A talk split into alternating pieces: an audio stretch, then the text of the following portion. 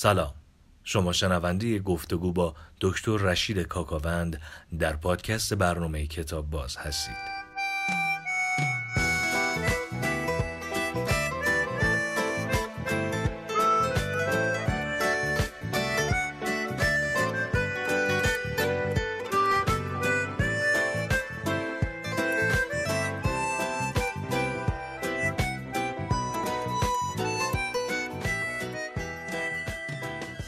آقای دکتر کاکاوند سلام. درود بر شما. ارادتمندم. ادامه صحبت درباره شعر معاصر و نیمایوشی. نیمایوشیج بله. خیلی خوشحالم که این فرصت هست چون درباره نیما و به خصوص قابلیت های شعرش کم صحبت میشه. هفته گذشته درباره کوتاه بلندی مصرع خیلی ساده و گذرا گفتیم. طبیعت کلام ایجاب می‌کنه که عبارت ها با هم مساوی نباشن و نیما این رو رعایت کرد و در شعری که نیمایی مینامیم. شعرهایی که با این پیشنهادهای نیما شکل به شکل سروده نیما نیمایی نام مناسبی براش که نام نیما هم باشه روش. بحث وزن در شعر فارسی می‌دونید که شعر فارسی یکی از معلف های ثابتش وزنه. شعر فارسی وزن داره ولی نوع خاصی از وزن داره که اصطلاحا بهش میگن وزن عروضی. حالا ما درباره وزن عروضی نه اینجا مجالی داریم نه اصلا شایسته است که اینجا درباره عروض صحبت کنیم. اما تعداد ترتیب و توالی هجاها و ارکان عروضی رو شامل میشه این بحث. شعر فارسی وزن داره و بحثی هم روش نیست. نیما در این باره هیچ حرف تازه ای نمی‌زنه. شعر نیما که به شعر نیمایی موسوم هست شعر موضوعیه یعنی شما حتی یک شعر از نیما نمی‌تونید پیدا کنید که وزن عروضی نداشته باشه. میشه تختی کرد وزنش رو در آورد یا اگر به شکل سمایی گوشی با وزن آشنا باشیم با خواندنش متوجه میشیم. شعر سپید نیست. نه. نهله های بعدیه که شعر سپید پدید میاد که وزن کنار می‌ذاره یه شکل های مختلف. شعری که با نام نیما می‌شناسیم شعر موزونی هست. آی آدم ها که در ساحل نشسته شاد و خندانی یک نفر در آب دارد می سپارد جان. وزنش مشخصه. می تراوت محتاب فاعلاتون فعلون همون وزن شعر فارسی. عوض می‌خوام نیما کلی شعر در قالب های کلاسیک داره. یعنی بله نشون داده بله. که تبهر داره مسلط هست و می‌تونه در در واقع اوزان قبلی شعر بگه. خودش انتخابش بوده. این خیلی به نکته ظریف و خیلی مهمی اشاره کردید. یک مرخصی بگیریم از بحثمون بله. من خلاصه ارز کنم. اصلا وقتی میگیم نوآوری بدون در نظر گرفتن سنت معنی نداره نوآوری. نوآوری بهترین و شایسته ترین معنیش عبور از سنته. یعنی سنت رو رد کنیم به نوآوری برسیم. یک کار تازه وقتی تازه به نظر میاد که کار تکراری قبلیش جلو چشم باشه دیگه. اینکه شما الان بیاد یه شعر بی وزن بگید. فضیلت شعر شما نیست. چون وزن رو نمی‌شناسید که شعر بی وزن گفتید. اصلا موضوع نمی‌تونید بگید که بی وزن گفتید. اما اگر کسی باشه که شعر موضوع رو بشناسه وزن رو مسلط باشه بهش و شعر بی وزن بگه میگیم که آه یک چه کار تازه ای کرده. چرا موضوع می‌گفته حالا بی وزن گفته. در تایید فرمایش شما پیکاسو رو خیلی به عنوان کسی که حالا بله. در سبک کوبیسم سرآمد جزء سرآمد هاست. بعضی فکر می‌کردن که شاید تسلطی نداره به اون بله. نقاشی ها ولی من به صورت اتفاقی نقاشی هایی که پیکاسو تو 16 سالگی کشیده رو دیدم که کپی می‌کرده مثلا از آثار رامراند و همون سایه روشنا با همون بله. قدرت با همون تسلط در 16 سالگی یعنی تمرین کرده ممارست کرده استاد شده و بعد به قول شما عبور کرده. آفرین. اتفاقا از همین پیکاسو یه جمله نقل شده شنیدم که میگه که مثل رامبراند یا رافائل نقاشی کردن برای من آسون بود. من تمام عمر تلاش کردم که بتونم مثل اون بچه 6 ساله تصوری که از یک شی دارم رو نقاشی کنم. یعنی آرمان نقاشی هنر در کسی مثل پابلو پیکاسو این که ذهنیات احساسات و شخصیت خودش رو از طریق رنگ و خط بیان کنه.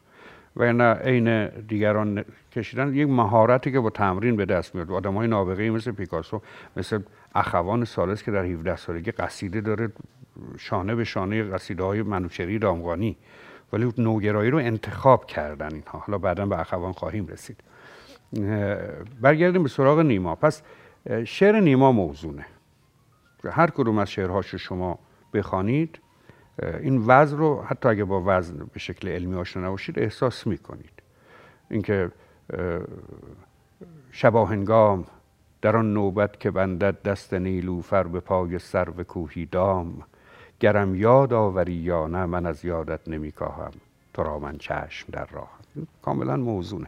چیزی که باعث میشه گاهی ما آهنگ و وزنی که از شعر سنتی فارسی در حافظه داریم و بهش اونس داریم و دوستش داریم در بعضی شعرهای نیما و شاگردانش احساس نمی کنیم این کوتاه بلندی مثل هاست که ایجاد تلاطم می‌کنه در کلام و در واقع اون یک نواختی وزنی رو کنار می‌زنه. یعنی شما با جمله های مساوی وزنی روبرو نیستید که مثل ها با هم مساوی باشن.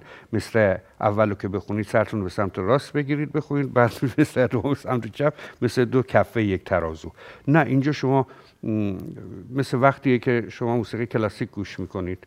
دیدید چقدر حادثه میفته تو اتفاق میفته بدترین موسیقی برای اینکه آدم بخواد استراحت کنه موسیقی کلاسیکه.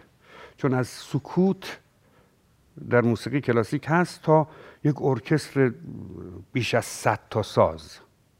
حتی باید دست به ولوم داشته باشه صداش کم و زیاد کنید بعضی وقتا. چون تلاطمه هست کوتاه بلندی مثل در شعر نیما هست. اما بحث قافیه بحث دیگری است. قافیه از لوازم ثابت شعر فارسی. شعر بی قافیه اصلا نداریم. قافیه هم قانونش اینه که بسته به قالب شعری جاش مشخص. یعنی اگر شما قالبی به نام غزل می‌بینید توقع دارید مصر اول و مصرهای زوج قافیه داشته باشه. اگر ربایی می‌بینید چهار مصرعی که سه تاش یعنی اول و دوم و چهارمش قافیه داره. مصنوی هر بیت دو مصرع قافیه دیگه با قالب های مختلف. هیچ بحثی روی شعر سنتی ما نیست. نیما یه جمله درباره قافیه داره خیلی جمله جالبیه. قافیه رو میپذیره. میگه قافیه زنگ کلام است. جمله کوتاه ولی گویاییه. زنگ دو تا فایده داره. یکی این که موسیقی آهنگ خودش.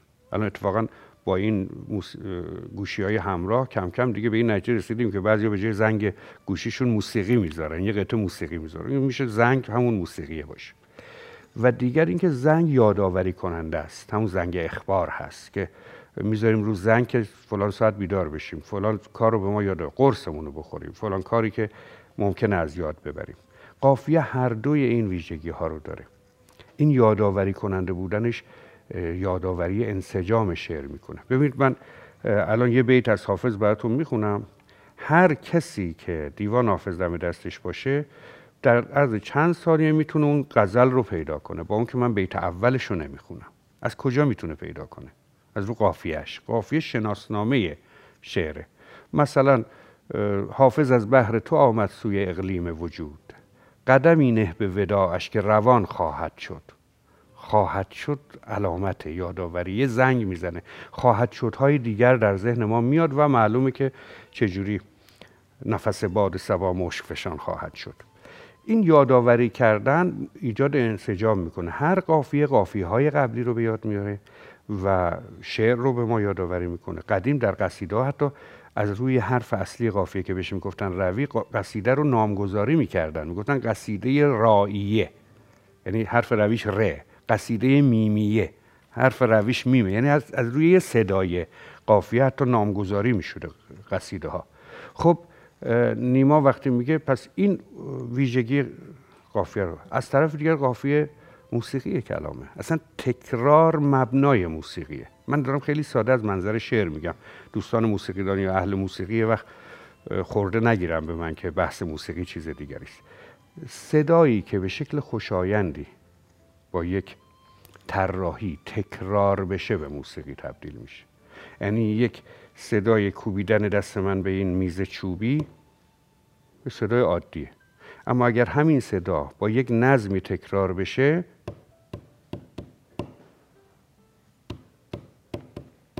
موسیقی میشه. حالا موسیقی متعالی نیست ولی اگر همین ظریفتر زده بشه ریستر زده بشه یا با یه ابزار موسیقی زده بشه ریتم پیدا می‌کنه و وزن و موسیقی محسوب میشه. قافیه قراره که تکرار بشه در شعر. اگر غزل باشه به تعداد ابیات غزل به اضافه یک قافیه تکرار میشه. تکرار ایجاد موسیقی می‌کنه. حالا قافیه اصلی باشه که جای مشخصی داره. یه وقتی قافیه اضافه بهش میگن قافیه میانی. شاعران مثل مولانا توی بیت رو قافیه می‌ذارن. قافیه که اجباری نیست. مثلا وقتی که شعر حافظ رو می‌خونیم خب قافیه سر جاشه. دل می‌رود ز دستم. صاحب دلان خدا را. در که راز پنهان خواهد شد آشکارا. خدا را و آشکارا. کشتی شکستگان نیمه باد شرط برخیز. باشد که باز بینم دیدار آشنا را. آشنا را. قافیه داره. این قافیه ضروری اگه نبود شعر غلط بود. می‌تونستیم بگیم آقای حافظ غزل گفتی ولی قافیه رعایت نکردی. پس اشتباه کردی. به فرض محال. امثال مولانا میان از قافیه های میانی استفاده می‌کنن. شعر چند برابر آهنگین میشه. این قافیه اصلیه رو نگه میداره. بعد قافیه هایی که غیر ضروریه ولی خودش تشخیص میده توی شعر استفاده می‌کنه. شعرهایی که مثل هاشون دو تکه است. مثلا سعدی در اون غزل جاودانه ای ساربان. ای ساربان آهستران کارام جانم می‌رود. آن دل که با خود داشتم با دلستانم می‌رود. خب جانم می‌رود دلستانم می‌رود قافیه هستی از بیت دوم ببین چیکار میکن من مانده محجور از او در مانده و رنجور از او. گویی که نیشی دور از او در استخوانم می رود در رفتن جان از بدن گویند هر نوعی سخن. من خود به چشم خیشتن دیدم که جانم می رود با آن همه بیداد او وان عهد بی بنیاد او در سینه دارم یاد او یا بر زبانم میاد دارم دوست تا آخرش بخونه ولی چون بحثمون نیست. ببین قافیه میانی اگر سعدی این بنیاد او یاد او رو نمی آورد کسی نمی‌گفت چرا نیاوردی؟ ولی حالا که آوردم کیف می‌کنم یا چقدر قشنگه.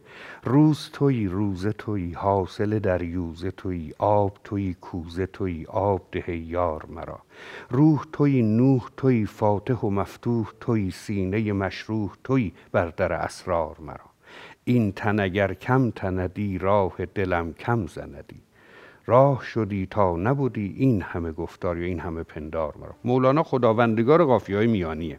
که فراوان شعر داره چه شعرهای زیبایی و با این زیبا خوندن شما جلوش واقعی میشه و عیان میشه و آدم بیش از پیش لذت نه اینکه لطف شما ولی واقعا قابلیت شعر فارسی در شکلهای درجه که مثل سعدی و مولانا که دیگه اصلا قابل این کار خواستم بگم ببین اینجا همه فضیلت های دیگر شعرها رو نادیده بگیریم فعلا کنار بذاریم. کمترین لز... عامل لذت بخش این ابیات که براتون خوندم این قافیه است حالا در شعر نیما هم قافیه اصلی که تکرار میشه یادآوری می‌کنه هم قافیه میانی هست. نیما قافیه رو به عنوان زنگ کلام هم یادآوری کننده هم عامل موسیقایی استفاده می‌کنه. بذارید همون شعر میتراود محتاب رو من براتون بخونم. قافیه اصلیش وقت خواندن مشخص میشه. قافیه ای که تا پایان شعر آخر هر بند تکرار میشه. خواب در چشم ترم میشکند. ای دریغا به برم میشکند تا آخر شعر میاد. ولی اون وسط در مجال هایی که نیما پیدا می‌کنه چند تا قافیه کنار هم میاره و شعر رو آهنگین تر می‌کنه. میتراود محتاب میدرخشد شب تاب. نیست یک دم شکند خواب به چشم کس و لیک. غم این خفته چند خواب در چشم ترم می شکند نگران با من استاده سهر صبح می‌خواهد از من که از مبارک دم او آورم این قوم به جان باخته را بلکه خبر.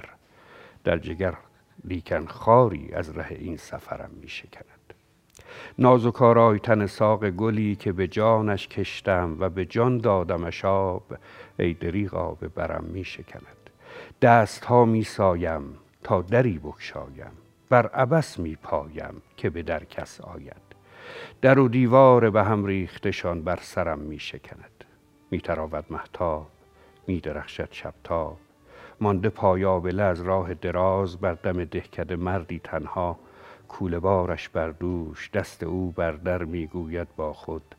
غم این خفته چند خواب در چشم ترم می شکند حالا جدا از میگم قابلیت های مختلف حالا تمثیلی و سمبولیک و بیانی نیما صرفا از جهت قافیه که نگاه کنید می‌بینید که دست ها میسایم تا دری بکشایم بر عبس میپایم. تمام شد. مثل همون قافیه میانی بیت سعدی یا مولانا. یا وقتی که میگه نگران با من استاده سحر صبح می‌خواهد از من که از مبارک دم او آورم این قوم به جان باخته را بلکه خبر. قافی های میانی اون بر سرم میشکند و ببرم میشکند هم که داره تکرار میشه. همه قابلیت قافیه هم داره. فقط اینجا من می‌دونم وقت اونم تموم شده. یه نکته یه جمله. من درماندم کسانی که اکثرا هم اهل شعر بودن. چرا در طول این دهه ها تا چند دهه پیش یک سره در توصیف شعر نو به تعبیر خودشون شعر نیمایی گفتن شعر بی وزن و قافیه تا که دیدیم هم وزن داره و هم, قافیه, داره. فقط نیما معتقد بود که قافیه باید باشد اما جاش از قبل نباید تعیین بشه. یعنی دقیقا اینجا و اینجا و اینجا نباید قافیه باشه. هر جا که کلام. آیا دکتر میشه خواهش کنم که توی برنامه بعد درباره موسیقی درونی شعرم یه توضیح بدیم حتما اون که بحث بسیار جذاب و خوبی هم هست. که میگن اشعاری که موسیقی درونی داره این به چه معنیه؟ البته اگر حافظه من یاری کنه شما که الحمدلله حافظه خوبی دارید. در گذشته چند جلسه که درباره حافظ صحبت بله می‌کردیم بله یک بله اشاره هایی به موسیقی درونی کرده بودم. ولی خب بس و اون شعر زیبارم خوندید که رشته تسبیح بله. اگر بکس است معذورم بدار دست من در ساعد ساقی سیمین چقدر خوب شد. این تو یادآوری که چون خیلی دیده شد خوشبختانه خیلی پسندیدن.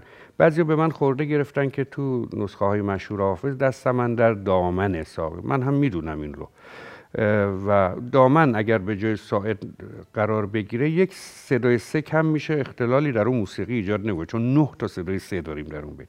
اما نسخه ای که منظور منو بیشتر نشون می‌داد ساعد بود. بله.